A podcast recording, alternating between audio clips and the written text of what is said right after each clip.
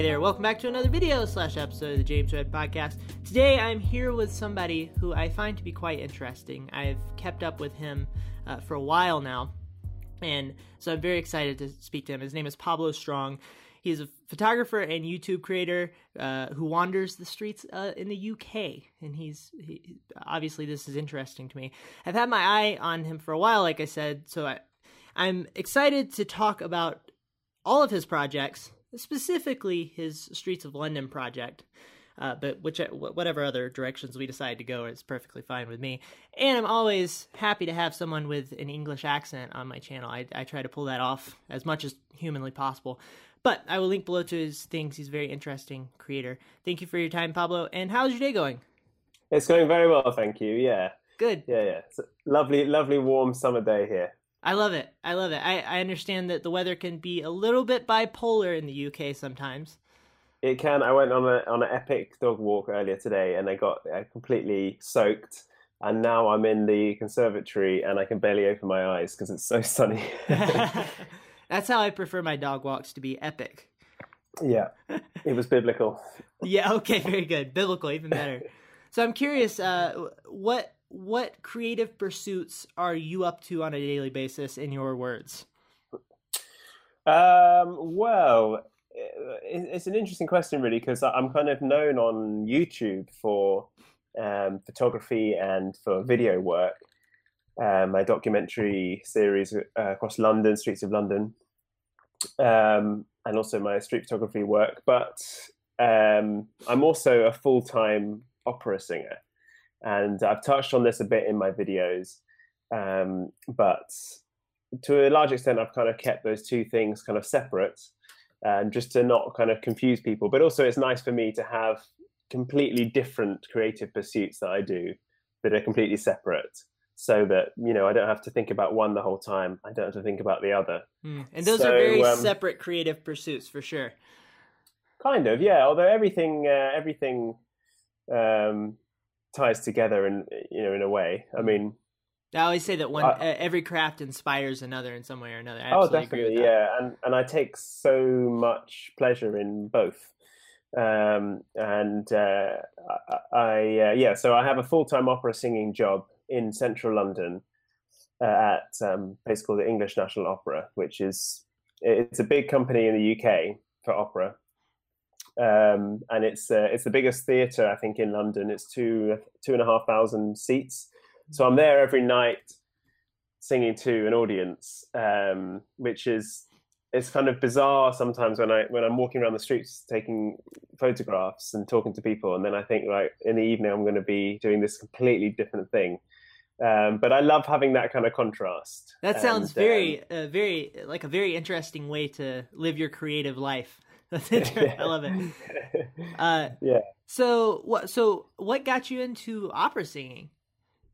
Um, well, uh, it's a very long story, really. Um, essentially, it, in a nutshell, I, I did I, I, sang opera when I was a boy. When I was a, a young boy, um, there are sometimes children's roles uh, in shows, and I got some of those, and it just snowballed from there and then I kept singing through university, um, and then yeah, went to yeah, just got into the industry after that really. Mm. So it's always been um, it's always been around.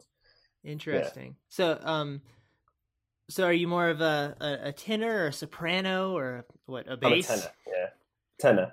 okay, very good. Gotcha. Yeah. Uh, awesome. I think I think that's incredibly interesting, and it explains why when I look through your Instagram feed, I see pictures of you sitting in a dressing room looking like you traveled through time. Yes. Yeah. Yeah. ah. I was like, oh, okay. He's Abraham Lincoln today. The next day, he's yeah. some sort of some sort of Persian king. Prince. yeah. yeah. Yeah. It's it's very varied. We're, we're doing we do. Uh, at the moment we yeah we do sort of eight or nine shows um, per season, and the, the season's like a, is a year. So um, uh, yeah, so whenever I, you know, one day I'll go to. Eh, so we'll be doing three shows at once. So I'll, I'll go into the theatre and I'll have a show set in the 19th century, mm. and then the next day I'll go in and I'm doing a show set in the 17th century, you know, 17th century Italy, then the next day I'll go in and it's set in 1950s Birmingham.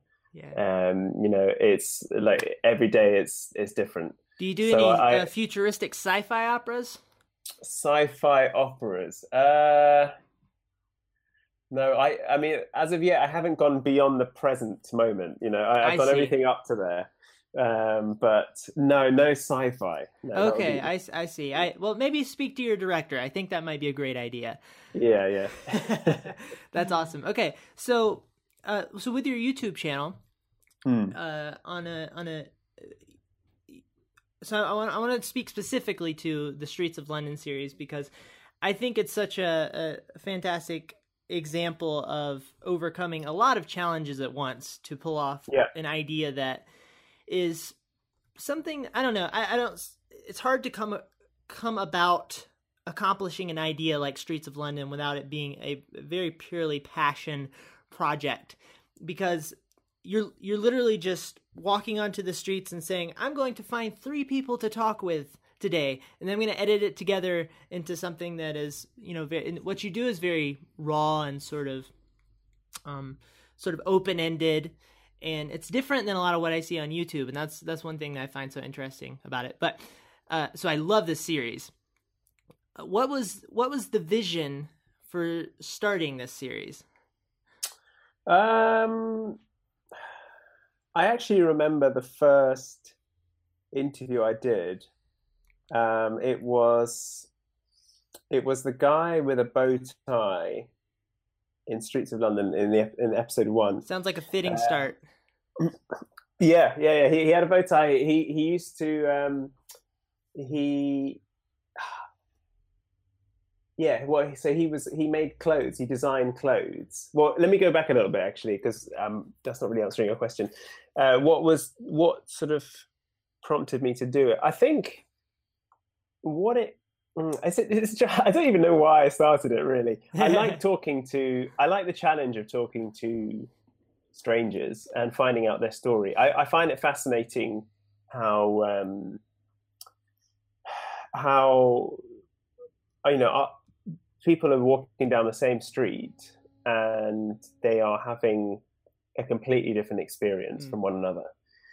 And in but in that moment, everyone is just walking on the same street doing exactly the same thing, and nothing is particularly wrong with their lives. But we're all carrying round, round with us baggage, you know, memories of, you know, oh, I need to be thinking about this, or this is happening in my life, or this has happened to me, or "Oh, I'm feeling great today, or whatever. Ba- good and bad baggage.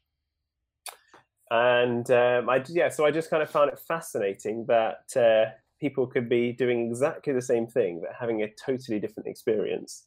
Um, but another thing is that I, um, you know, I'm interested in people's stories. I like to to hear what people talk about. But it was also a challenge for me um, when I started this series to see if I could. I think what I aim to do with Streets of London is is find the common ground between everyone, Hmm.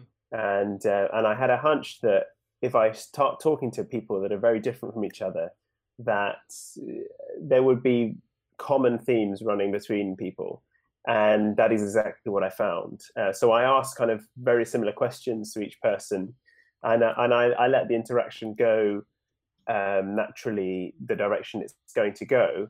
Um, but generally, I get, I get, I think, I hope that the series shows that people, um, you know, are having very similar life experiences in a way yeah uh, that kind of contradicts what I was saying before. But but what I mean is that the kind of the motivation for people um, is you know it, there's a common ground. So Yeah. so I, I've kind of gone. a- Um, I feel like I've just contradicted myself there, but but I don't think I have. I, I think essentially um, what I notice is that people people have are having very different types of days. You know, in that same street, Mm. but also there is there is common uh, ground between everyone. well and, it's, and I think that's why people like the series as well. yeah well it's, it's funny that as you're saying you're you're struggling with the contradiction in your head uh, just before you said that i'm thinking one of the most interesting things about the project is that you have this natural divergent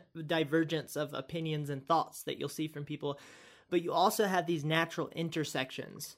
You know, yeah. when you ask people what makes them happy, I, I feel like you you probably get uh, you probably get similar answers such as you know having having family around like uh, the one i just uh, watched uh, i think it's your latest one 15 mm-hmm. okay something like that yeah. yeah. um the guy i forget where he was from uh but he he was the guy that had moved to 11 different places and you were trying to trace him back to his origins of where he was oh born. yeah yeah yeah um and uh and he had a stutter as well and he was saying that you know having a good family around you and this is sort of a universal truth and it's and so you have this natural you have this natural uh, breaking up of of people right like some of the people yeah. that you talk to are visually incredibly different and they're going to have different ways of looking at the world but there's also these very natural intersections that we all have as humans and yeah. so i don't think it's a contradicting thought i think it's a complementing thought if anything mm. Mm. yeah yeah no i i, I um yeah, I think that's that, that, that's kind of at the heart of it, really. I, I guess it's one of those things that I um, uh, I never, I didn't really have a big idea, a big plan, or I still don't really have a big vision for it. Really, it's it's it's essentially I like talking to people. I like the challenge of um, uh, finding out as quickly as possible, getting getting to the heart of what makes people tick you know what Absolutely. what what motivates them uh, you know are they are they happy are they not happy um essentially yeah those fundamental things. And um and it's it's a liberating thing really in a way for for me and maybe people watching but also sometimes i think or often for the people that i interview. And i've had people say to me as well that um, it was kind of therapeutic a kind of therapeutic experience. Um, and I, am by no means a therapist, uh, and I don't aim to fix anyone's problems uh, with my with my series uh, in any way. Uh, but for people, sometimes you, I, we we never really get the chance to ex- talk about ourselves. Um, really i think mm. in, in our day-to-day lives generally mm. so sometimes those things just mull over in our head and those ideas never really get formed and then we just kind of um, yeah so having a chance to um, to actually put into words how you feel about this and how you feel about that i think people find it quite kind of cathartic mm. and, and, and i think that's why i get quite, quite honest responses from people yeah, well, and I, am sure they appreciate that you ask questions that warrant deep responses. I think that our culture tends to naturally fall into this uh, sort of groove of having surface level conversations. And you're right, people don't get mm. to sort through the things in their head that maybe they're working through or the things that that maybe they don't ask themselves enough what makes me happy maybe they they haven't had somebody to listen to them for the last six months about something that's going on in their lives maybe they yeah. feel lonely and you made their day a little bit better and i think that's it's real and it's interesting. Conversations are interesting because people don't always uh, what's the word? They don't always reveal their feelings and intentions about the conversation to you. It's sort of this hopeful experience. You kind of hope that you're doing something good for the other person and and that you're having an exchange that you will feel good about later.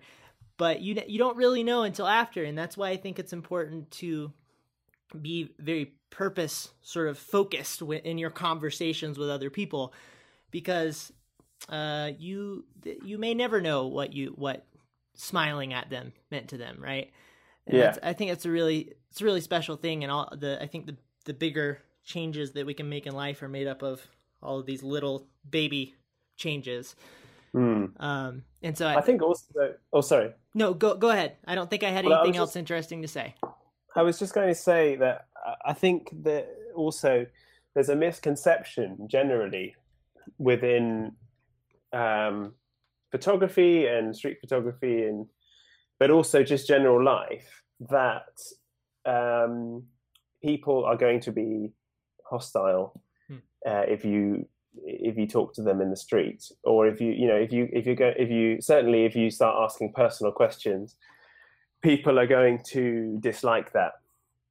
And um, I think a lot of people use that uh, as an excuse to avoid interacting with people generally.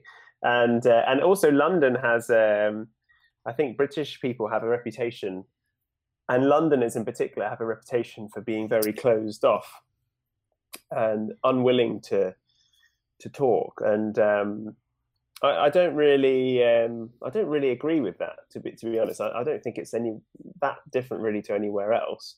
Um, people, what I found during this series, where I talked to random people in the street, is that people are very happy to talk, and and if they're not, it, you know, I you know, for every person I interview, uh, I've had uh, or for every 10 people I interview, I have like two or three people saying no when I try when I ask if they can do an interview. I've never had anyone react in a hostile way to me. They've all just said no, sorry, or sorry, I haven't got the time, or I'm, I'm waiting for a friend, or whatever. Mm. So um, n- no one is uh, offended. There's nothing offensive about me asking them opinions. But also, if, if I uh, if I'm talking to someone and I go down an avenue of conversation that that they're not happy with, um, sometimes I can feel them kind of closing down a little bit, and they kind of put the barrier up, and uh, and you can change direction, and and they'll be happy. You can tell they're kind of happier again. Or sometimes the interaction kind of dies at that point because they've just put the barrier up.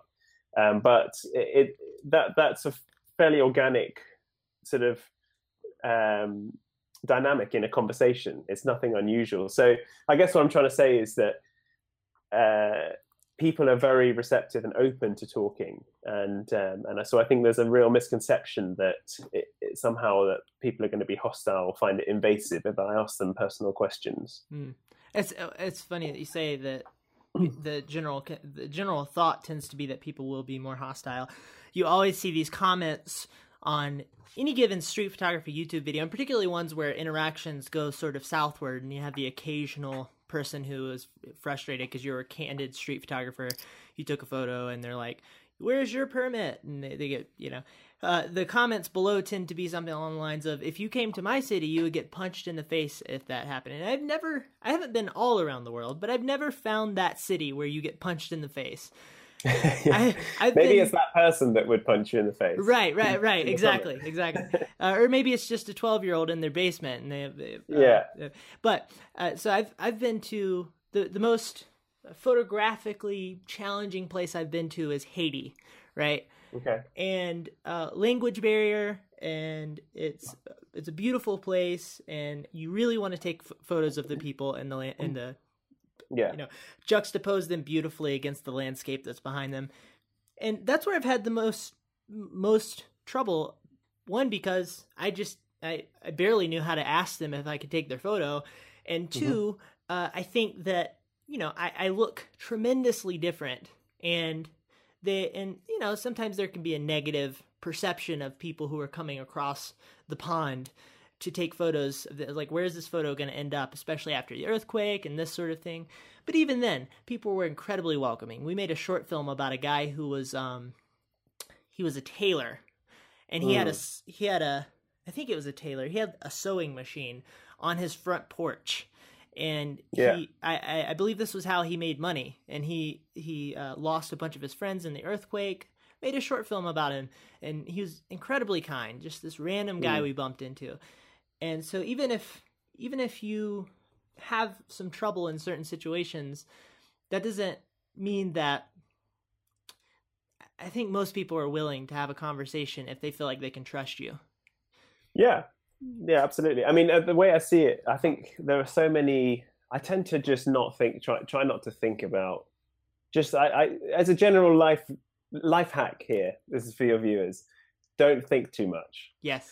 Okay, so I, I, you know, I try and avoid analyzing situations. I, you know, in the past, you know, when I was growing up, I was always, um, I was hyper analytical of everything, and you know, always mulling over things in my head, and and um, you know, it doesn't get you anywhere. So, so um, um, I guess actually in a funny way, that's kind of also another thing I find interesting in talking to people because because people mull uh, get stuck in life on very some very small things that mm. to an outside person might seem quite insignificant. Mm. So when when you watch Streets of London, you might think someone someone who if you're watching someone that's struggling with something that you wouldn't worry about, you might look at that and think, well, if only I could help them see that that's not important. Absolutely. And then maybe it helps you think about your own life and what things you take too seriously. So, um, um, yeah, so uh, I, I, tend to. Um, I've just sidetracked myself here. I can't remember what I was saying. Oh, you're but, good. I do it all um, the time. You have to embrace the sidetrack and the awkwardness. It's okay. Yeah, we'll get through well, this. Well, yeah. So I mean, I, I, think I try. I try not to think about things too much, um, and um, and just kind of. I can't remember what I was saying, but basically, uh, j- just g- go for it. You know, it, like p- people. Uh, if you're worried about people being hostile, oh yeah, this is what I was going to say. So we found it. The the way I found it, the way I see it, basically, is that uh, you can come up with all kinds of excuses as a photographer or whatever for um, why you shouldn't talk to this person here, you shouldn't take this person's photo, or you can't take photos in this country or whatever. But essentially, it's it's a human interaction between two people, and um, it's so you know if I'm talking to someone in the street, I'm not relying on the crutch of of like, oh, I'm a street whatever videographer or mm. photographer, or I'm a YouTuber or whatever. I'm not relying on that to give me confidence um, or to kind of back anything up. Um, because I, I, feel that that's creating a barrier between you and the person. Essentially, I'm having an interaction with with someone, so it, ha- it, ha- it, there's nothing there's nothing else to be explained there. If I can make that person feel at ease in a normal way that I would talking to a friend or anyone else, then we're going to have a good interaction. If that person's going to be hostile for whatever reason, it's not necessary. I don't think it's really going to be because I'm taking their photo or because, uh, or sorry, because I'm asking their permission for to talk or to take a photo. They're going to be hostile because they don't want to talk to a stranger in the street, just on a hu- human interaction level, maybe just on that day or in general. So. Mm-hmm so um, I, I, tend to not not think think about these things too much, not worry that um, uh, what it, the moralistic side, or am I doing something that's that's going to piss people off, or am I doing something that's kind of invasive? You know, if they're happy, they're happy. If they're not, I leave it. There are so many other people around; it doesn't really matter. Mm-hmm. Uh, well, uh, so I'm a I'm a rather heady, analytical type of person as well, and I've been on my own journey of doing this eh, with, especially with conversations, because I can I can overthink a conversation in three seconds, uh, whether I'm it's a stranger on the street or whether it's you or whether it's my wife or anybody, and I have learned uh, it's this weird set of paradoxes that happens in your brain when you're dealing with these situations because you're you're dealing with like the conversation might actually take a turn that's a little bit uncomfortable. That does happen. Or maybe you won't communicate it a thing as well as you would like to communicate a thing. And so the the art is learning how to how to deal with that lack of sureness and being okay with that. And also knowing that a lot of times thinking is the enemy of experience that yeah. you need to allow yourself to face those uncomfortable challenges. That Those are actually really good things for you. And you'll come out on the other side feeling a lot better than if you would have sort of stayed in your bubble and kept things yeah. safe for you. Uh, and so it's it's it's sort of this it's trying to use your brain to work through the articulate these problems to yourself and work through them but also not go too far down the rabbit hole that you're that you you freeze yourself you can't you can't move forward and that's a yeah. tough that's a very tough thing uh, but another thing that i think is wonderful about what you're doing is that people when they have problems they become these huge monsters in your head a lot of times yeah and i love how philosophical we're going right now this is fantastic um, with you it's this huge a cloud of of scariness in your head. And what talking about something does, what language does, is helps you get it out of your head and turn it into like a singularity in front of you. You can look at it and go, "Oh, that's what that was," right? Yeah. And you can and and so when you talk when you talk to these people and you say, "Hey, what's a struggle that you have?" right?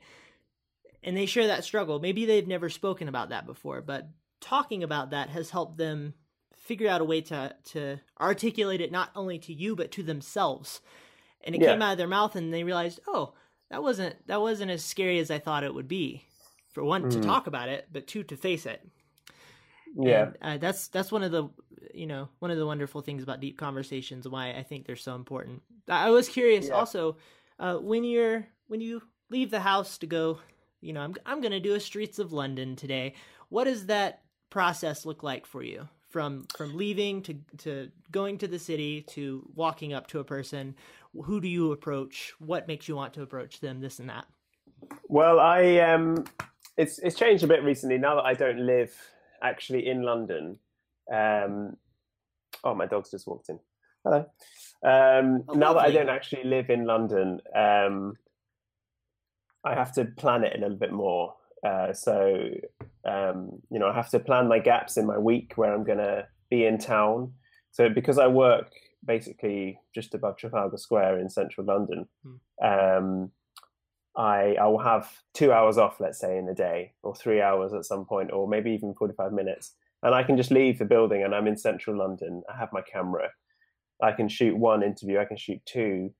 Uh, if I've got a few hours, I you know I could shoot a whole episode of Streets of London. And um, so I just I just I always bring my camera around really how long does it normally Um, take you to film a whole episode. f- yeah to film an entire one Uh, it depends, really. I mean, the I think the last one possibly I filmed in one go, so I Mhm. filmed maybe two hours. Okay Uh, it depends on who who I how many people I interview, really. But what I usually try and keep it to around three people. Um, but sometimes maybe I'll interview three people, and I, and and I don't think that there's an there's there- there'll be good interviews, but I don't feel like there's a strong enough sort of counterpoint with each other to make an episode together. Um, so maybe I will just put that in a folder on my computer until I've added some more interviews, and then maybe I'll just put those chunks together. So when you see a Streets of London episode, quite often it's chunks, and the, the little snippets between interviews are shot over a you know a month or whatever. Mm, Just when I've got gaps, when I see interesting things, I'll I'll capture it. mhm. and, like little uh, b little then- b-roll in between the conversations Yeah, exactly, and um, and I'll, I'll capture those moments and and odd, random, odd things around town, and some of them never leave the, or some of them end up on the cutting room floor. Mhm. But those bits will eventually will make their way into an episode. So sometimes, sometimes to answer your question, sometimes it's done in a day, sometimes it's done over you know a month or whatever. And actually, there have been times when I've switched camera gear.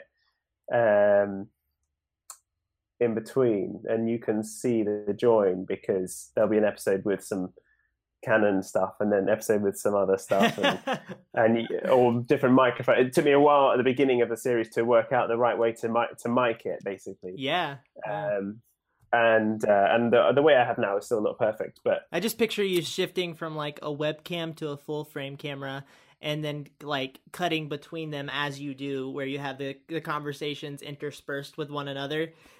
oh yeah, yeah. This horrible pixelated mess uh, oh as they call it on the internet the potato camera and then you have Potato the, camera, yeah. the beautiful full frame A7 dynamic range Yeah. awesomeness over here. yeah, well, no, I was, I, it was, I, my camera. I started with a point and shoot. I started the series with a point and shoot, um, and then the audio was rubbish. So, um, so I needed to plug in a microphone. Uh, but until until I switched cameras, I I had a Zoom microphone, so I would do this kind of back and forth thing, like you see, you know, always on TV or whatever Mhm. and um, but then what was wrong with that? I was getting loads of wind noise and cutting off my sentences and stuff like that when I'm asking questions. It was just it yeah. was really awkward, and uh, so then I switched to a 70D with a with a, a microphone on top, uh, and then I switched that to a um, Panasonic um, 4K thing, which is nice, a nice small setup now, hmm um, and with a microphone on top. So yeah, Mm. that was my that that was the uh, technical side of things. Very good. So, so when you're um, approaching somebody, what does Yeah. that process look like for you? What, what do you say to them to initiate the conversation? Uh, I just say um, I'm doing some street interviews. Do you mind if I ask you a quick a couple of questions? Straightforward. I like it. It's straightforward. I, I mean, this is something I was actually talking with um, one of my friends about this the other day. Um, we were talking about doing street portraits, and um, I think uh, basically, I think many people, if they're struggling with talking to people, you know, asking to take their photo or video or whatever, they are overcomplicating things. Absolutely. and and and that can come across as a bit shifty. If someone if you if you go up to someone and say um hi sorry to stop you. I'm i'm doing a project uh, at the moment uh, and you know I, I have my camera here and i just wanted to capture scenes around london and um, talk to indi- that that person's going to have got bored and and maybe started to question what you're doing by the by if it know, feels end the- canned as well, right? If it feels Yeah. like this prepared, prepared uh, introduction to what you're doing, it feels exactly. I mean, human. if, if someone, yeah, if, if someone wants to talk, they're going to talk. If someone doesn't, that they're not. So you just want to get to the point. I'm doing some interviews. Can I ask you a quick question? That's all they need. Um, the only other thing sometimes I get is what, why, what, what's it for? That's what I was gonna say. A lot of uh, the the good thing is when you do that, sort of the burden is on them to ask whatever questions they feel like they need to ask to feel more comfortable with what you're doing. So Yeah. it makes sense. It's fantastic. Yeah, I mean, just keep it simple. Like, it, there's nothing. Um, I, yeah, I mean, th- there's this whole school of street photography, which is kind of where it's kind of, I don't know, sort of. Just seems like a little bit. The intentions are a little bit shifty there. Like you're, maybe you're going around the street and snapping candid He scenes. got his like, camera out. Put your camera right put your camera right up in someone's face and capturing these these Hopping out from Yeah, behind but bushes, you have flashes. yeah and I, I don't I, i'm not a big fan in that i don't think it's it's very fair often on the on the subject and and i uh, i hope that people can see through my work um, that i care about the people that i talk to i care about the people that i photograph i'm never i'm never out there to um, ridicule anyone um, or to or even to really show up too many flaws in people or anything like that Mhm. um, you know, well, if, you if come I, off if I as a very kind, diplomatic person, I think, which which helps you out in those Yeah. Well, I'm glad it comes across that way. I mean, I, I care, I, I care about people, and that's part of the reason why I, I take the time to find out what they're interested in and what, uh, you know, that's kind of why I'm, I'm interested in their stories. If, if I had a motive to, to get amusing content out of people or to get, to to make them upset or something, you know, to like find out things that really upset them, then I wouldn't. It would it would show in my work, and there would be, I think, a separation between me and the subject. Um, so, yeah, I think. I, I, can't think remember how I got into that. no, you- you're good. You're good. That was that was really good stuff. I think a lot of the the balance with what the appeal of the challenge and the balance that you have to strike with something some art form where you're interacting with people and especially strangers on a daily basis is just calming the analytical part of your brain and allowing yourself to experience the organic um, wonderful experiences that can come from interacting with another human being. It's like I, I feel like we're always looking for that sort of flow state of when it feels just right. The conversation feels great. You feel like the you know the video's doing what it needs to do. The camera's not catching on fire in the middle of it. And if you're taking photos, you, you take a photo that you feel really good about and you you had a wonderful interaction with that person or what have you. And it's like oftentimes your thoughts are the the key barrier to not achieving that state. I think that's an important thing to reckon with. Hmm. Analysis paralysis. Yes, yes, yes, yes. Yeah, yeah. So no, I, I I- agree. I definitely agree with that. Yeah. mhm, mhm.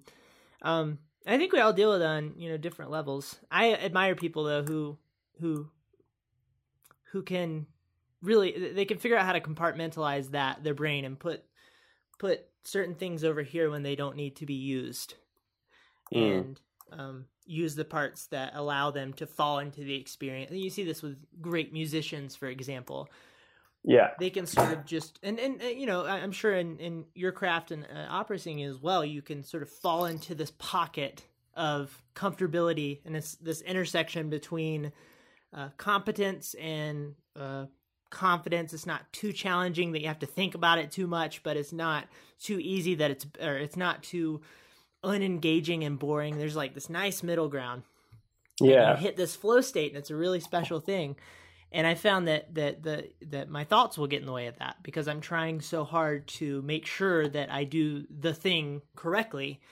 that you actually end up making yourself more robotic and you don't achieve that next level of of uh, uh, competence that you're that is available to you if you decide to to do Hmm. that Well, I, I think there's a few points about that really. One is that um, uh, you you over one over. I think people overthink things because um, they're kind of worried about the outcome.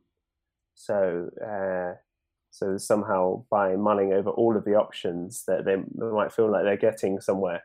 Uh, so so so this might manifest itself in video photography that you think well you know sometimes if you see someone you want to photograph in the street your thought process might be oh they're busy Mm. you know and then you're like oh maybe they're not busy you know you have this dialogue in your head and then you're like well actually they don't look very friendly so i might get punched in the face Yeah, he And look, he looked at me funny. I don't know if I want to talk to that guy. Yeah, yeah. Or oh, I've missed. I've I've walked part too far now, or I'm going too fast. Or That's a big one. Really, you know, all of these r- random things that might pop up into your head. But the the the real solution to that is to just do it and to do it loads and loads of times. Um, you know, you can you can listen to me just to say, you know, just saying, yeah, just do it. Hmm. But um, you know, or a friend to say, look, don't worry about it, just do it, or whatever. You know, that will help. But actually, I'm not giving anyone anything they don't have already. Hmm. So, you know, you have the ability to do that. All you have to do is just notice that you something in your head saying don't do something, and then you just do it anyway. And eventually, you you just regain power over that part of your head that's telling you to stop doing things. Um, when, when it comes to performing and and talking about flow and things like that, uh, I, d- I don't really think about it too much now, but I used to in the past um, because I, now I think these things just come naturally when you stop analyzing them too much. But, but you know, for example, as a performer, you know, when I'm singing an opera, the music is happening. If I stop and think about things, I will get left behind in the Yeah. music. Yeah, yeah, yeah. So and, and the action is happening. So if I suddenly standing in the wings, I'm about to go on, and I and I start worrying about something, I'm not going to get on stage in time. So like I practice every day, overriding the bit of my head that's set, that's telling me to do this or do that, Mm.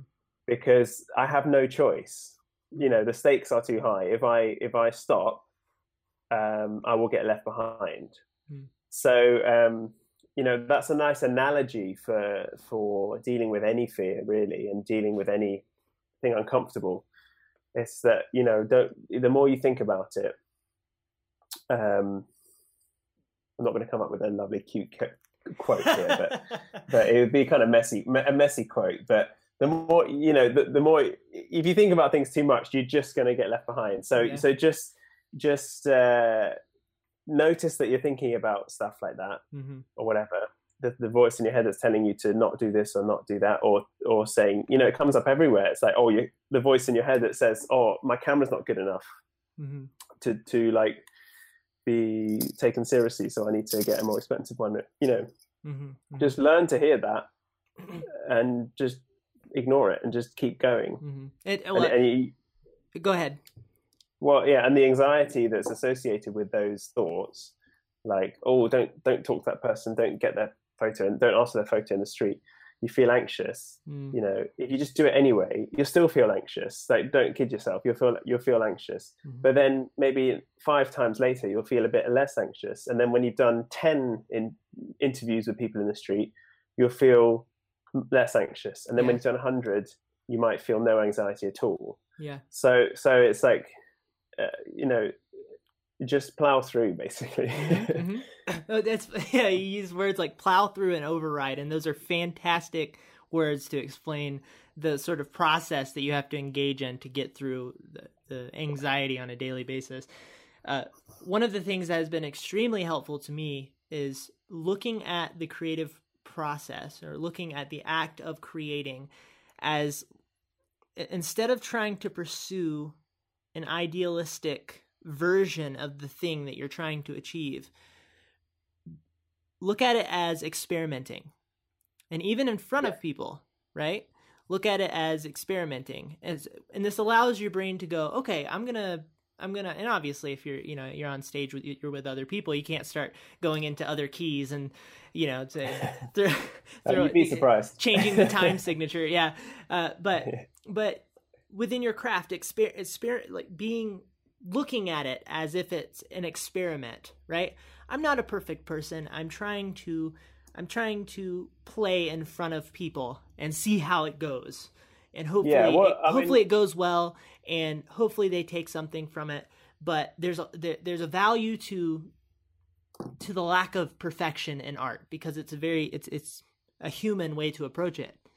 Yeah, I mean, this is something I've been thinking about a bit recently, um, because um, I actually, it's funny that we're talking about this really, because um, I, I tend to try not to think about things too much, but I, I on the on the side, i'm gonna I ruin have your a- entire youtube channel. And, yeah, on the side, I do I do have an interest in in uh, you know I, I have a very strong interest really in in in things like this and confidence generally, um, and and it's probably at the heart of why I've ended up doing the kind of videos and photos and things that I do because because I find those things interesting, but um, um, God, I'm really bad at um, remembering what I was going to say. What were you just saying again? Just You're okay. No, I was I was saying that there's value between uh, experimenting instead of pursuing Oh, yeah. perfection. I've got it. Um, so uh, I think there's a there's a there's something I've noticed that um, from my my own experiences, and, and I'm talking to other people as well. I think I think people share this experience that I don't know whether it's a modern thing because people get known for one thing online. You know, that people like to compartmentalize someone as like, oh, they're a blogger, they're a blogger, they're a Mm. photographer, whatever. Um, sorry, my hands are probably a bit distracting there. No, you're Um, good. I like. I, I'm. I'm a. You can ask my wife. I'm a very hand oriented talking human being. It helps me Yeah. figure out how to say things. on the camera though. That's We're- the thing. Yeah, for anybody who's listening, we're we're doing aerobics with our hands right now. It's very exciting. So, so yeah. So I think people tend to have the feeling, and and I I felt like this in the past as well that you, you you're trying you're searching around to find the one thing which is your thing. You know, you're searching around to find the creatively the the one thing, whether it's like doing videos or doing a certain type of video or or doing a certain type of photography or using one lens or whatever it is, people are searching for not everyone, but I, this is a feeling that I, I've had searching for one thing, and then that can be my thing, and I, I can drop everything else, all my other creative pursuits, uh, and focus on that because that's what people like. That's what I enjoy doing. Mm. That's my thing, Mhm. and and, and also, that's a way to become you know masterful over the thing, which has its value. it, it has its value. It, it definitely has its value, but but I, I I don't think it's a helpful way of thinking. I think it's constricting, really. Mhm. And if I had been looking for that in the past or landed on something, um, then I might have um, not ended up where I am now, doing the things I want to do. So I, I think creatively, and you get stuck. I talked about this in a video about getting out of creative ruts um, recently. Um, you know, if you if you put yourself in a box and say, "Well, I'm doing this, I'm this kind of creator or whatever," you get stuck and you burn out. And you at some point down the line you start to question why you do things which is something that we um, often ask it, ask ourselves i think. You know why, why am i doing this? Is the right thing or whatever and then you then you kind of burn out and you get stuck really. So i think creatively it's very important to be open to changing and be open to to trying new things. Um, you know that's how i ended up doing streets of london for example which has ended up being a quite successful series. It was just one day i thought well i'm walking around town making you know vlogs about london but why not rather than me give my opinion on everything why, why not actually turn the camera around and talk to other people so it, it was out of me thinking well maybe these vlogs could maybe the kind of walking and talking vlogs I'm doing around town, maybe I could somehow show something a bit more interesting and philosophical, perhaps. Mm. Um, so, so, so you know, so then I, I, kind of went in that direction, hmm. and uh, and I'm still changing things, and you know, some sometimes things just are not interesting anymore. I drop them. Sometimes other things are, or I go through periods about periods of doing this or that. Mm-hmm. So I think in a, yeah, it was a very roundabout way of saying. Basically, I think creatively, it's really important to remain supple mm. and open to, uh, you know, constantly ask yourself, you know, actually, what am I interested in? What would be interesting to try? What would be interesting to do? And then just go and try that and see where that takes you. Mm-hmm. Don't compartment. Don't hold yourself back by saying, no, no, I'm a street photographer, so I don't do this. I don't do weddings. I don't do whatever, you know, that's not helpful. You, you all you're doing is holding yourself back mm-hmm. because the more things creatively you do, the more um, skills you're going to have in your arsenal for when you decide to, you know, try something else. Mm. And well, I, I can imagine that you would miss because I'm this way. You would miss the things that the, the benefits that uh, music and opera brings to you if you cut that out of your life and focus yeah, I mean, solely on this. Thing. If I if I had, um, uh, I mean, I, I'm, I'm I have a, a nice. Um, I mean, I'm doing quite well in in in opera, for example. And it's something I don't really talk about on YouTube, but but I'm um, I'm in a good place there at the moment, and and that's come through a lot of hard work and um, dedication um, uh, and uh, yeah, and it's my it's my full time job now, and and I I really love doing it. So, but if I had um, if I had put myself mentally in a box and said I am an opera singer, hmm. um, then Which I may not so have tempting, ever, right? Yeah, I mean it's easy to do. Like you know, it's very easy to do, and then you want to just put all your focus on one thing. If I'd done that, I may never have picked up my camera and and taken photos and I may around the streets and I may never have started making YouTube videos and I may never have developed a whole other thing which you know is now a huge part of my life and as you know as big as music is really so um, I think that's a, an example really of um, of that that philosophy I think mm. you know don't be afraid to don't put yourself in a box and don't be afraid to completely change direction and try something completely different. Mm-hmm, mm-hmm. Yeah, absolutely. I think that's a, a, set of fantastic points, a box of fantastic points, if you will.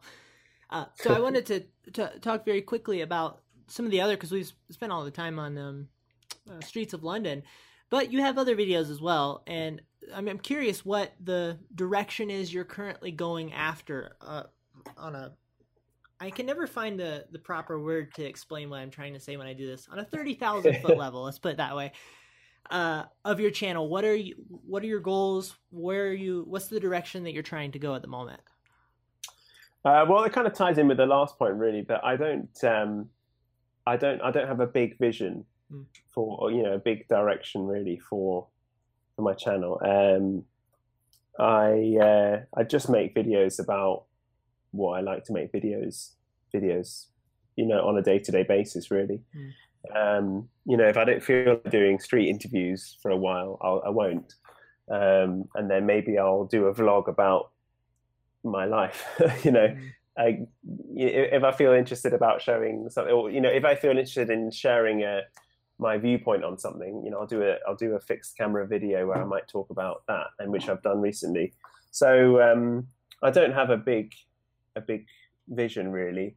Um, I guess the Streets of London is a series that um, I'm really interested in doing, and I think there's a, there's a universal appeal. I also think that there's a timelessness to that format, Mm. and also that that kind of video will become more and more interesting in years to come. So if you looked at if you looked at one of my Streets of London videos from this year in 10 years it will have new layers and new dimensions of um, interest i It's, think it's funny you say that. I watched a video very recently about it was elderly people in the nineteen was it twenties or thirties? I forget. It was just them talking about their current life. They were sitting Yeah. in rocking chairs and talking, and it was absolutely fascinating. There was a video Yeah. of a guy who was the last, uh, the last living person to see Abraham Lincoln be shot wow which is Yeah. insane. And he was on a show in the 1920s, and I thought, holy crap! Like cameras are amazing.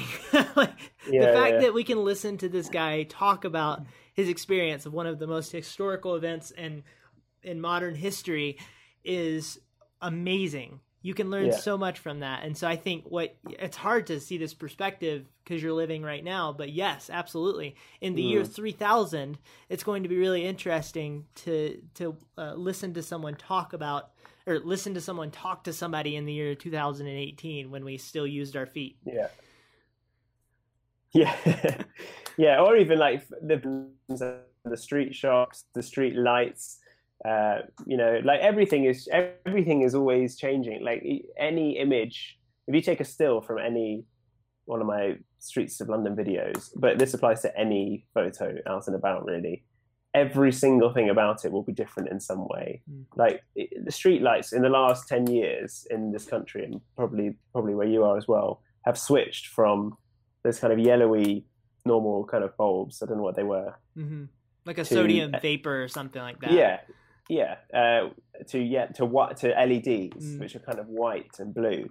So like it seems like a very small thing, but it's such a huge. I, I think aesthetically, it's such a huge shift Yeah. in like how our lives look. Like my memories of walking around uh, streets in my own street when I where I grew up and and the light that came through my window when I was growing up are of this yellow color and it Mm. seems I never would have ever thought about it at the time that that would be different but now it's like everything's white and blue and that has a very different feel to it Yeah. um, you know that's one sort of tangential thing that I've I've noticed. But I mean everything down to the fashions and the cars and um, and the kind of stuff that people are talking about, the kind of things they're worried about, um, or even maybe the way that they're interacting with me and the language they're using, the colloquial terms they're using.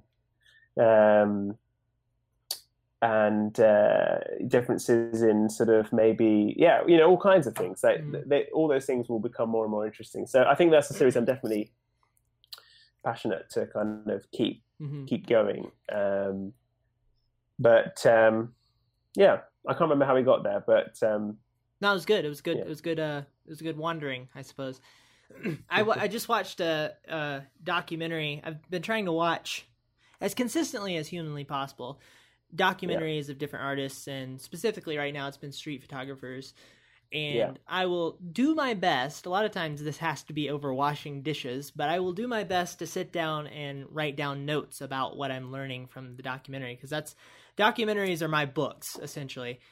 And Yeah. so I um watched one about uh, William Klein, street photographer, and uh, and he did a lot of his work in the '50s, and he would go into Harlem in New York, mhm. and just you know white guy in Harlem. There's a juxtaposition there, and he would wander around and and take photos of the people there, and the the sort of wonderful hmm timeliness but also timelessness of his photos is amazing uh, the, Mm. the stuff that he would create and the the the types of people he would interact with and just getting this view back into what the 50s looked like and he he also had his uh, captions along with it so you could kind of learn what he felt from that experience and so it gains this this value over time it's like the photo is constantly changing its value and it, we don't think about that right now because we Mm. live right now but he didn't think about that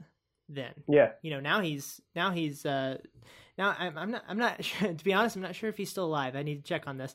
But uh but because he was when in the documentary he was an older man. But his uh but now he has this completely different perspective on things because he's he's you know he has made his way up into the 2000s and everybody looks at him as one of the greatest street photographers of, of all time and his work is moving and people talk about it and it's interesting. And not so much uh, the- sort of the it's not so much for the sake of the popularity as it is the difference in the way that we interact with his photos um what 60 70 years later.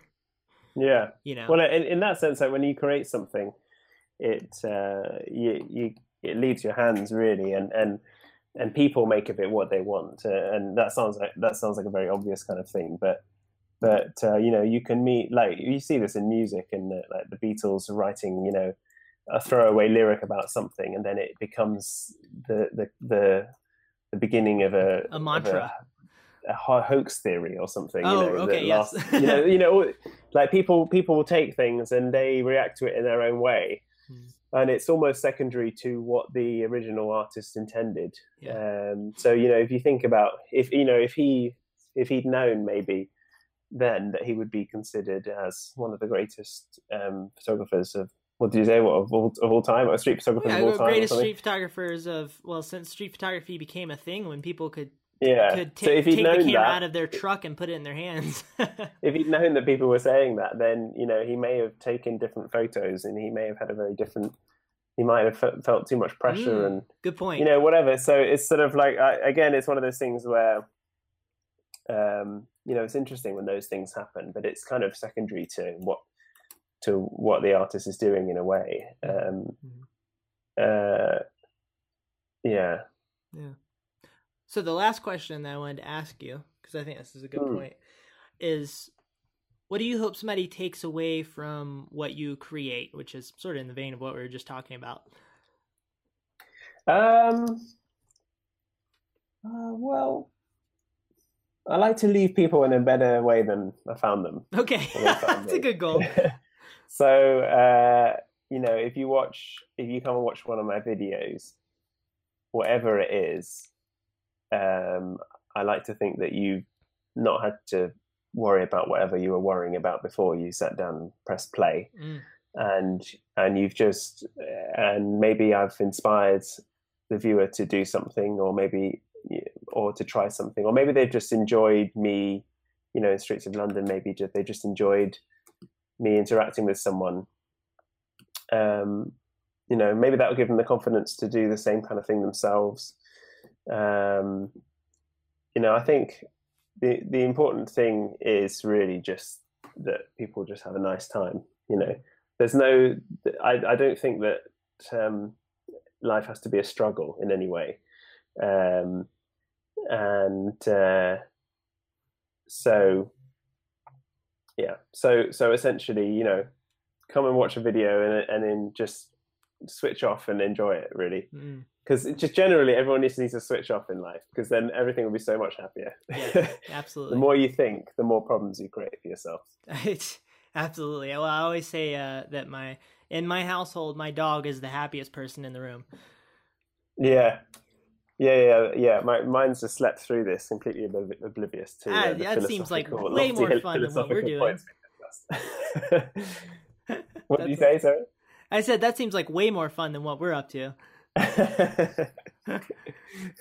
That's fantastic. Simple. I like it. Okay. Well, this is a good place to wrap up. Um, thank you so much again, Pablo. I really appreciate it. Uh, Yeah, I'll put welcome. your uh, links below, and uh, would love to hear the thoughts of anybody who is watching and or listening to this. Go check him out. Um, and everyone, have a lovely day. Thank you so much for watching. I hope we left you better than we found you. yeah. All right. Bye. All right. Bye.